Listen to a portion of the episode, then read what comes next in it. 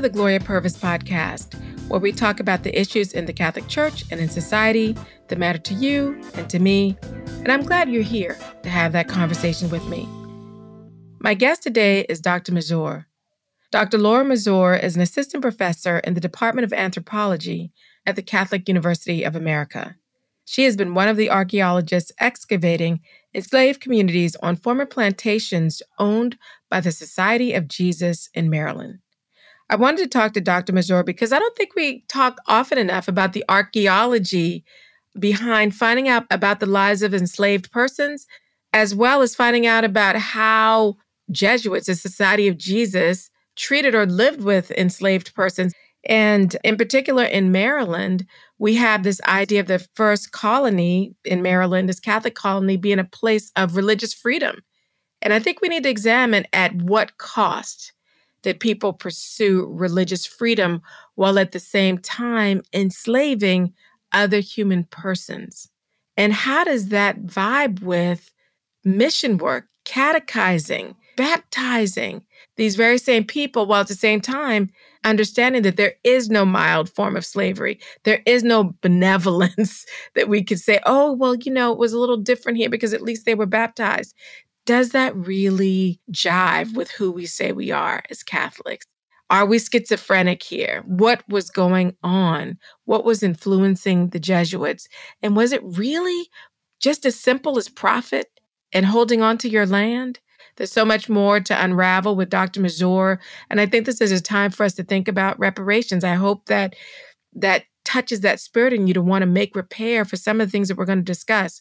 And it not just perhaps financial, although I'm definitely not ruling that out, but also to think about what kind of spiritual reparations we can do to make amends and also to take care to say we're sorry to God because God is chiefly offended by these grave sins. Of course, we bear them and we are dealing with them, but that doesn't mean we can't do something about them, something positive.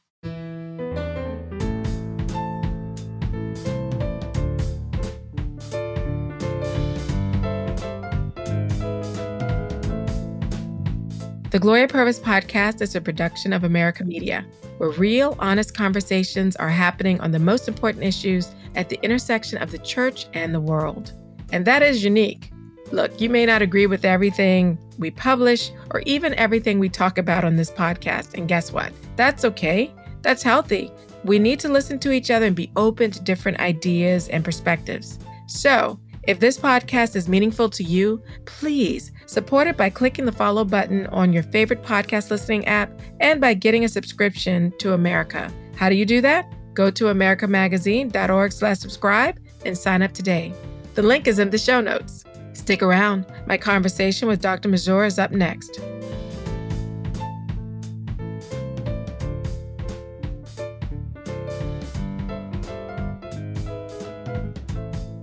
Welcome, Dr. Masur, to the Gloria Purvis podcast. I'm so happy you could join me today. It's my absolute pleasure to be here. Thank you so much for inviting me. You know, I bet a lot of people, when they think archaeologists and whatnot, they probably are thinking Indiana Jones. But let me just ask was that the inspiration for getting into archaeology? What made you want to become an archaeologist? It's funny. It's I use Indiana Jones as a teaching tool in archaeology for my students because it's something that they connect to. The movies are so classic my own story is a lot different because everyone thinks about archaeologists as going out to, you know, exotic locations and doing work but my my first love was always american history mm. so i came to archaeology because i loved history but i i love the the hands-on element of doing history and the, and the the tangibility of working with artifacts to you know seeing places encountering places was so awesome to me and i understand that you study the Jesuit mission within Maryland. What what led you to that? So it's a bit of a, a, roundabout story because I didn't necessarily go into my research with the intention of looking at Jesuit sites. I was in grad school about 10 or 11 years ago at, at William and Mary, and one of my professors said, You know, it's interesting. Nobody really studies the Catholics and and I said, well, well, that's interesting. I thought to myself, I'm Catholic, and this is sort of a, a need, a lacuna in research. And so, mm-hmm. about a year and a half later, when I started my PhD program, I, I went down that road, and I initially thought I would start looking in Pennsylvania. That's where my family is from. But I ended up going in a very different direction because I looked at you know the fact that there was a, a St. Ignatius church mm. in utterly the middle of nowhere right right in Pennsylvania and I thought this is odd and and it didn't take too much research to make my way down to southern Maryland and to realize that there were even earlier sites and sites where archaeology had already been done. Mm. And so that led to a, a long term project related to, to Jesuit sites specifically. Can you set the stage for our listeners who may not know much about the founding of Maryland? Sure. So Maryland is founded in 1634 via a royal charter. It's given to the Calvert family to rule as proprietors. So we often think of colonies that are founded in, in a couple different ways. Virginia is a joint stock company. So Maryland, like Pennsylvania, is a royal colony. And so the proprietor has an opportunity to have an influence in the laws that are set and sort of the attitude. And, and in Maryland, that plays out as an attitude that's supposed to be one of religious toleration. Right. And yet that wasn't necessarily the case, which makes me think about was that the attraction that brought the Jesuits to Maryland? What made them come? The Jesuits are invited by the Calverts, uh, I think, to minister to Catholics who are there, but they also have an interest in evangelizing American Indians. Uh, mm-hmm. Uh, this is a really important value at the time for missionaries, and there's been a lot of missionary work happening in the 16th and 17th centuries. So I think there was interest in ministering to Catholics but also to convert, reconvert Protestants, English mm. Protestants, and to convert American Indians like the Piscataways and other groups. And they're still Catholic. Yeah. Piscataways out in Maryland, still Catholic. Yes. Uh, were there a large number of Jesuits in Maryland? the numbers fluctuated because somebody would go out and you know start doing missionary work and and then there might be a period of conflict where the Jesuits had to run away to Virginia mm-hmm. so those numbers contracted a little bit from time to time but it it was always fairly small numbers somewhere between about 1 or 2 and maybe 15 at the height so how much land did they own and how did if they had land how did they get it did they own a lot of land they did. They did ultimately own a, a large amount of land and they acquired it gradually. Mm. They tried at first to sort of collaborate, work with the Piscataways, the mm. Anacostans, mm. other American Indian communities, but the proprietor wasn't too happy about that system. He didn't want them to have an ability to acquire land through treaties and alliances. So they ultimately purchased their own land, starting in southern Maryland, just south of St. Mary's City, and then gradually moving all the way up into the Eastern Shore and into Delaware and Pennsylvania. So many of us were taught that Maryland was a safe refuge, not only for Catholics, but also for Protestants. And I'm thinking about, well, way before we even had such a thing as a First Amendment, there was a Maryland Toleration Act of 1649, I think that ensured religious freedom for most Christians.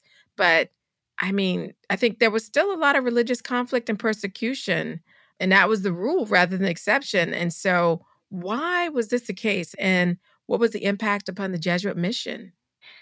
Certainly Maryland is thought of as a kind of experiment in Protestants and Catholics being able to live together. Mm. To be able to live harmoniously in society because it's an experiment that's supposed to reflect well on this and then model what can happen back in England. But it's an experiment that's very rocky. There are battles, there are uprisings that happen. Ingle's Rebellion or the Plundering Time, just about 10 years after the colony is founded. Wow. And these don't go away. There are constant conflicts. And so there's always a battle for who is going to be in charge. Are they going to be Catholics? Are they going to be Protestants? And ultimately, this is the reason, one of the reasons why the capital is moved from St. Mary's City, which most people don't know about today. It's a fairly rural area, it's a very quiet area.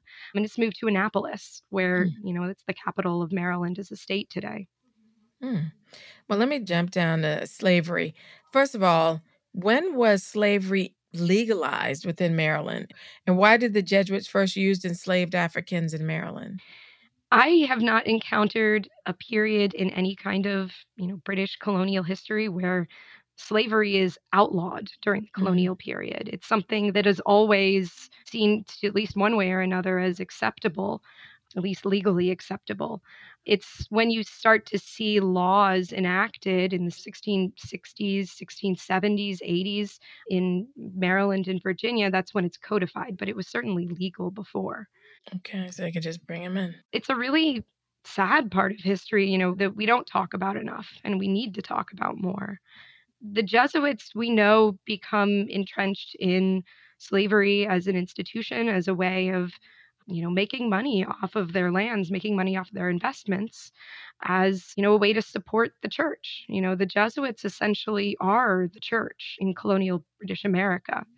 And so if there is a chapel they're the ones who minister to it with a few small exceptions. There's a, a Franciscan here and there.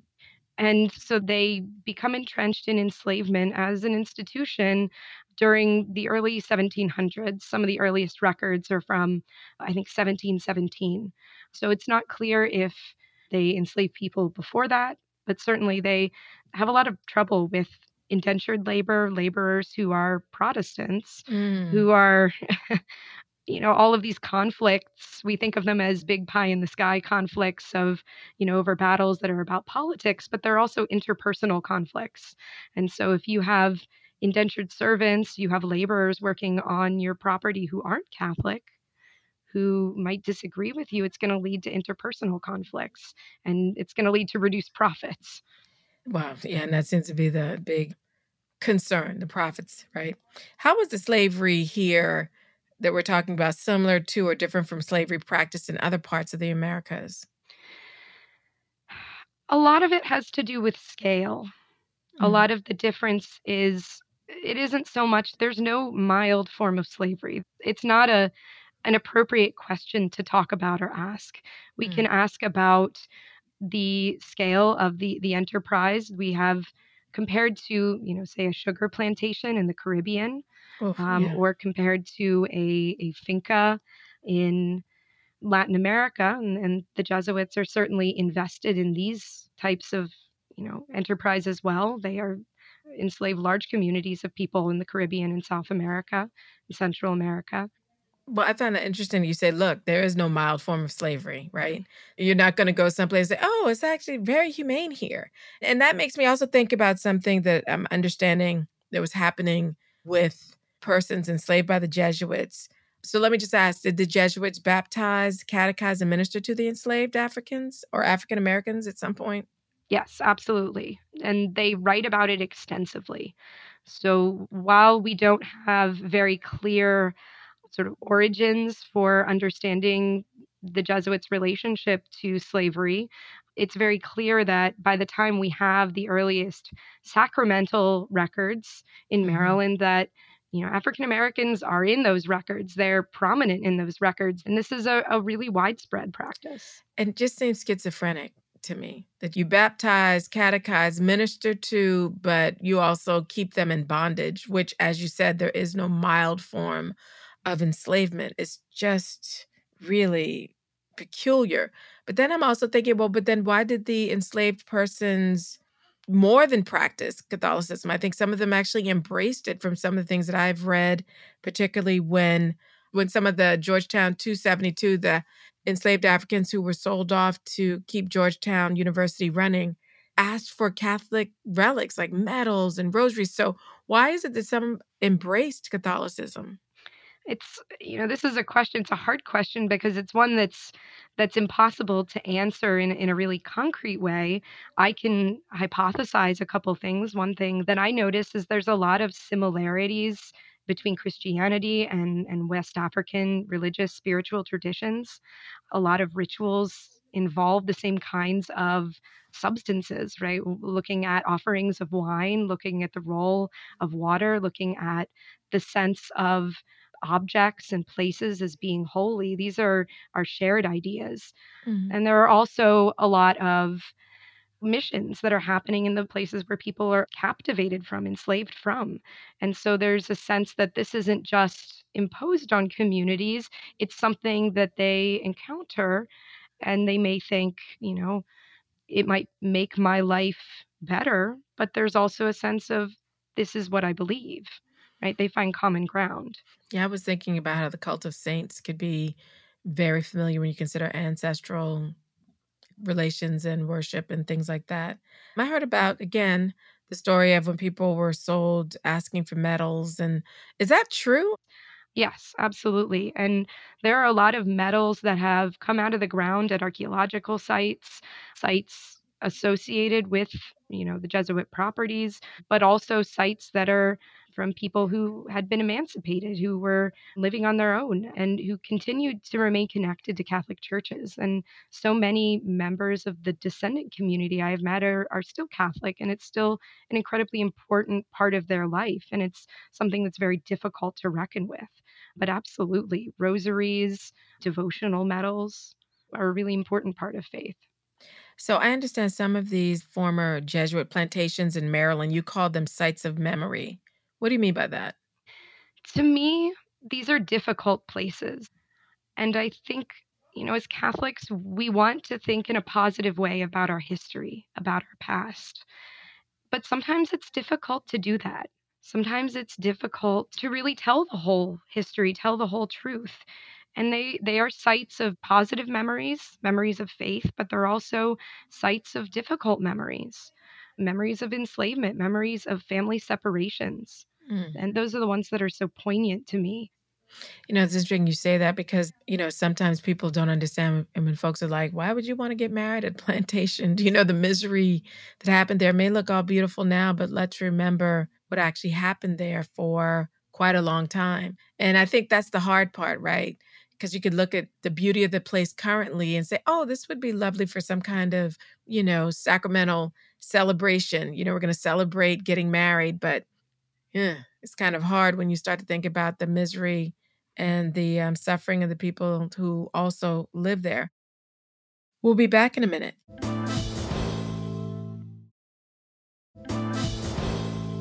Let me just jump forward to some of your most recent excavations. What kind of things do you look for as you uncover the layers of subsoil at an excavation site? I'm really curious about that. So, we're generally looking for evidence of anything that people are doing in the ground. Mm. We're looking for artifacts, those objects that you can physically pick up and take with you back to your laboratory. But we're also looking for what are called features. And so, these are imprints in the ground of anything from the foundation of a wall or a post hole from a house or a fence line. And mm. this is where ground penetrating radar and other types of technologies are really, really useful for helping us to locate where those features are. And the hope is, and one of the goals that our project has, is to find the homes of people who were enslaved. And it's one of the perhaps most poignant aspects of this history is that they're some of the hardest buildings to find mm. because they are so ephemeral and because they're places that aren't valued when we think about historic preservation. They're the first buildings to be torn down and forgotten. And so that's why we play a really important role as archaeologists. That's one of our principal goals because once you find those places, those places can be remembered. When you say they're ephemeral, gosh, so many things that come into mind because, you know, I'm from Charleston, South Carolina, which has a very deep history, lots of plantations around the way, but very few have maintained those structures of where the enslaved persons lived, right? Yeah. And so, you know, I'm like, was that they were torn down because, oh, well, we're past the slavery period. Nobody wants to see them. This isn't important. Or, and was it we need to construct new things on this land where these enslaved ramshackle structures were? Yeah, it's a little bit of both. One of the things, often these structures, homes, they're essentially log cabins. And so the logs are laid right on the ground. So you don't even see a lot of clear foundations. And, you know, we're in the East Coast. It's muggy, it's hot, there's a lot mm. of bugs. And so these wooden structures are going to break down. So they're just not going to last. They're going to get termites, they're going to rot. And mm. so it's one of the sad facts that we we have trouble finding them because of the fact that they're so ephemeral. Last summer, you unearthed a cellar, I think, possibly associated with an older manor house in Newtown, Maryland. What did you discover? And not just there, but what are some of the most common artifacts that you do find in these historical digs? Sure. The cellar from Newtown, I'm, I'm really excited about it because there's been a lot of archaeology at Newtown before, and no one had really come across this and figured out exactly what it was. What we find is trash. I mean, we find a lot of refuse, we find animal bones, mm. we find little bits of broken wine bottle. We find little bits of plants and crab claw and pottery. And so it doesn't look like anything too exciting until you bring it back to the lab and make sense of it and all the oysters. That that cellar was just chock full of oysters. they were eating. So have there been any artifacts that surprised you? Certainly, you know, I always get excited and surprised by anything small that has survived. So, you mm. know, buttons, any kind of button that actually preserves in the ground is exciting to me. You know, anything that's actually not broken up, and that whenever we find a, a cellar or an area that hasn't been impacted by a plow, is really exciting because so many of these sites have been plowed over for hundreds of years. Wow. I'm thinking about when we talked about ephemeral structures or maybe things not being considered important. And it made me think about something you did recently. You helped to identify a number of unmarked graves of enslaved Africans on the grounds of Sacred Heart Catholic Church located in Bowie, Maryland. I mean, first of all, where were the unmarked graves and how did they go unnoticed? I don't think they went unnoticed by everyone. I think they went unnoticed by the people who are making decisions. And that's uh-huh. the part ah. that's most poignant because I've met so many members of the descendant community who say, My grandmother's buried there. We've always known she was buried there. And we want to make sure that we can pay our respects to her and, and her memory and her soul. And we can't do that. But I got a call about three months ago from the archivist in the Archdiocese of Washington. She said, We found a cemetery. We know there's several hundred African Americans buried there. We know probably many of them were enslaved or had been enslaved. And this was really the effort of the parish who said, you know, Sacred Heart Church said it's time. We're going to mm. start clearing the woods and they they did ground penetrating radar. They were able to identify the location of likely over 150 graves. Wow. And it's been a remarkable journey even over the past few months because you know we always think of archaeology as involving digging, right? Mm-hmm. But this is a project that doesn't involve digging. My role here is to map the locations of potential burials to map essentially what just look like rocks in the ground Right. They're stones, stones that would have been plowed up by members of the enslaved community who were, were farming the land. And then they carried them back. And when their loved ones passed away, this is how they marked the burials. You know, what's so hard for me is I'm hearing you say, oh, yeah, people knew, and the people who made decisions didn't care. But I keep thinking, but burying the dead is one of our our corporal works of mercy and to not reverence and respect burial sites of human persons to me just seems to go so against our own values as Catholics. And yet, we're saying that was the case. It's been so hard for me. I think about, you know, my visiting the grave of my grandmother. My grandma and I were always really close. I think about, I know exactly where she's buried. I can always find it. I know where her family is buried. I know where my mother's family are all buried, and it's accessible on databases. And some of these burials are from those time periods. They're from even into the early 20th century. And it's a reflection on, you know, who is seen as as valuable in life. Mm-hmm. Because people who are seen as valuable in life, their graves are marked and we write about them and we cherish them. And it's not that these grave sites aren't cherished. They are cherished, but they're not written about in the same way. And they're not always maintained. And I wish I could say this site was unusual, but it's incredibly common. African American cemeteries are incredibly neglected. And so this is a really, you know, important project. And I hope that we can, you know, through it raise awareness that this is not unusual. And it's certainly not unusual within the Catholic Church. So, what is Sacred Heart going to do now that they know that there are, what, about 150 graves there? Are they going to do some kind of ceremony, prayers? What are they going to do? Yeah, it's a long process. So we we just have gotten started. When I first started working on the project, I said I, I want this to be done right, and, and I want the descendant community, you know, the people whose grandparents and great grandparents are are buried there, they need to be involved from the beginning. And so, what we're doing right now is building relationships. Mm. We're building relationships between those members of the descendant community who don't always have a lot of trust in the Catholic Church so we're we're talking right now rather than it being just about, you know, mapping and doing work. We're talking. We're trying to figure out what everyone's values are, what everyone's priorities are so that we can be on shared ground as we move forward for the project. Can you share how your work connects many of the Georgetown University 272 descendants with their ancestors and one another? Sure. I've I've met so many wonderful people who who have connections to Georgetown and they they have such incredible stories. They have such incredible stories about their own journeys of learning about their ancestors because they didn't know. They didn't know mm. about their family until maybe they got a call one day a few years ago and someone said you're connected and they discover family whenever we have events, whether it's archaeology, whether it's the the Zoom meetings we have once a month, they're family reunions. And right. I, am the outsider because everyone knows everybody else.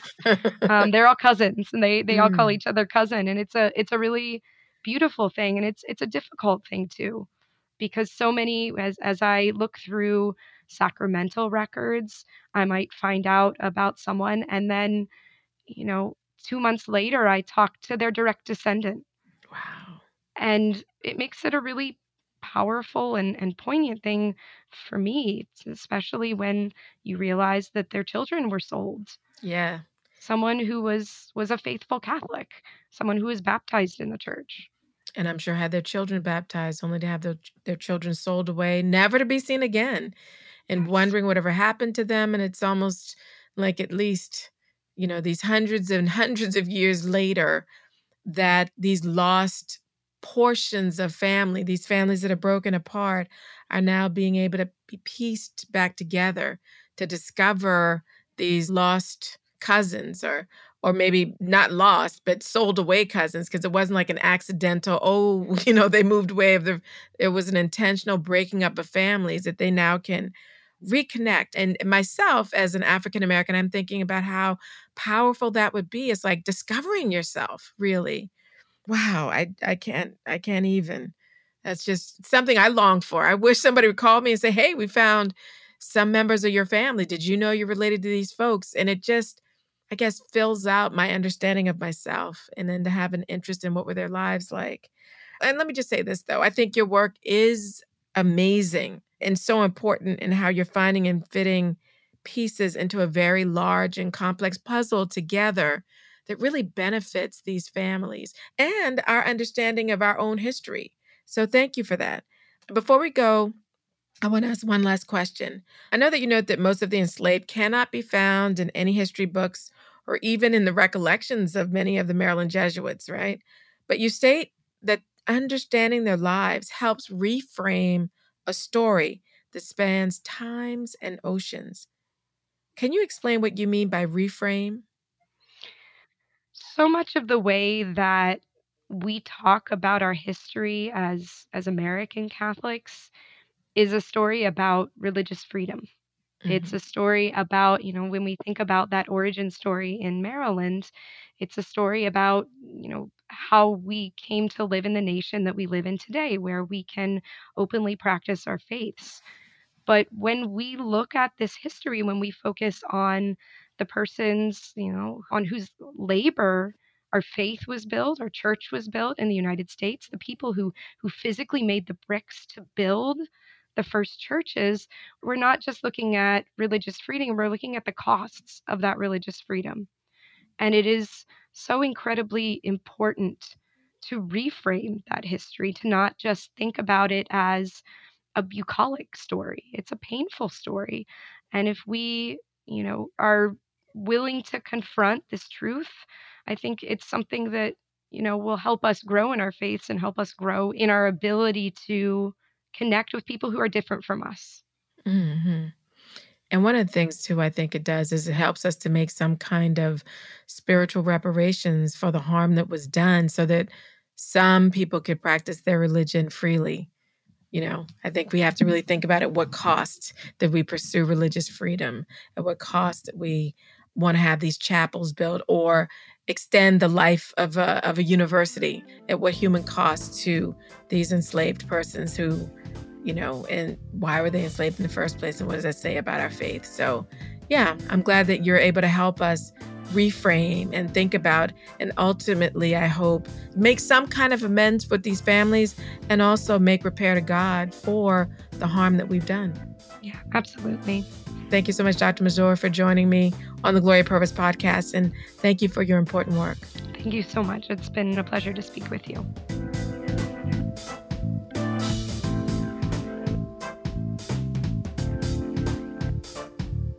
I'm so glad you're tuning into the Gloria Purvis podcast and journeying with me through these important and, well, sometimes challenging conversations. Please share this episode with a friend or family member and be sure to subscribe to the Gloria Purvis podcast on your podcast app. Oh, by the way, could you leave us a review? I would love to hear from you. And you can also follow me on Twitter at Gloria underscore Purvis and on Instagram at I am Gloria Purvis. The Gloria Purvis podcast is a production of America Media it's produced by Maggie Van Dorn and is engineered by Frank Tucson. You can learn more about America Media at americamagazine.org. We'll see you next time.